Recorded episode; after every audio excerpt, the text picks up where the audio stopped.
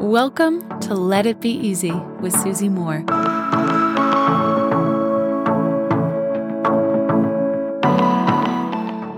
I read a story recently about a school teacher who worked in the same school for 30 years.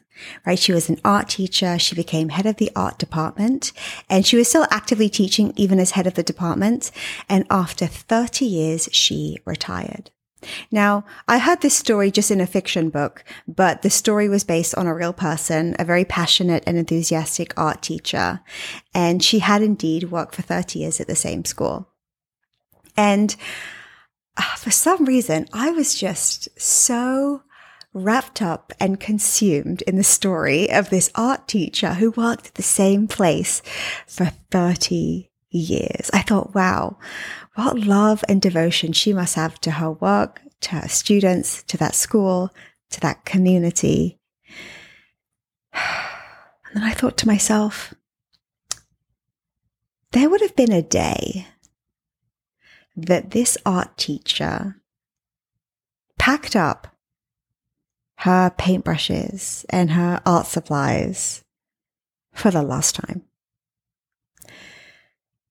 There is a class that she would have shown up to teach, as she had for 30 years until that day, with it being her very last class. There would be a cup of coffee that she makes in the staff room, the same staff room that she's you know, frequented for 30 years. There would be the final cup of coffee that, as a staff member, she enjoyed as the art teacher. There is a moment where she left the classroom shut the door, walked to her car, got in her car, left the car park for the very last time. Something about that is so moving, isn't it?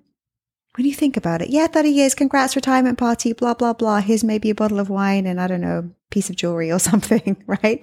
Some type of gift. Yeah, retirement happens, right? But there's nothing, you know, deeply unoriginal about this. But still, when you think about it, when you slow it down, a person gives their life to something, right? They make their contribution. And then there is a moment where it comes to an end the last coffee, the last class, the last wrapping up of supplies, the last drive home. I think the reason the thought of this moves me so much is because we never actually know when it's going to be the last time, do we? Thought to myself, I wish I could speak to that art teacher and ask her what the last day was like after 30 years. I can't imagine. My life's had so much change, different countries, different careers, different, so many different moving parts. I thought, wow, I wish I could sit down with that art teacher, enjoy a cup of tea and say, you know, what was that last day like? After, you know, three decades of teaching in the same school. What was that final experience like? Sometimes when I want to experience tremendous gratitude, I imagine I'm looking at something in my life for the last time. And this isn't to be morbid. It's actually to be very, very present. And the Stoics used to do this. Imagine if I'm looking at the view on my terrace for the last time. Or if I'm going in just, you know, meet with my hairdresser and have a great chat with her and have my hair done. And imagine that was the very last time I was going to do that. Imagine if I'm walking my dog and, you know, smiling at the other dog owners down by the water as usual. I've gotten to know a couple of them and that was the last time. Or what if my husband and I went to the Italian restaurant that we love to go to and we can't decide what to eat and we're enjoying our passes at the bar for the last time? Sometimes in life, you know, situations are presented where we feel this, right? Maybe if we live far away from family and we only get together maybe once a year, for example, on the last day we feel sad because we know it's the last, the last time for a year, right? Or that's our plan. But we never really know, right? Life doesn't give us warning shots. We never know what's waiting. We never know when anything can come to an end. Another person, our own life. I think the reason when I think about this art teacher, you know, it makes me emotional is like she experienced that last day. I'm sure there was many emotions swirling as a result of it being the last day, knowing that there is something temporary and eternal at play at the same time here. Change can always spring from any direction. We don't know.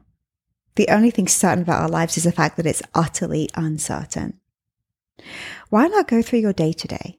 Through the motions, right? Through the steps that you take, through the, the, the humdrum, the mundane, whatever it is, imagining it's going to be the very last time the last workout class, the last conversation on, uh, on the phone with that friend, the very last time you walk through the front door for the first time, greeted by your kids, greeted by your dog, greeted by your spouse, even just greeted by this familiar smell of home.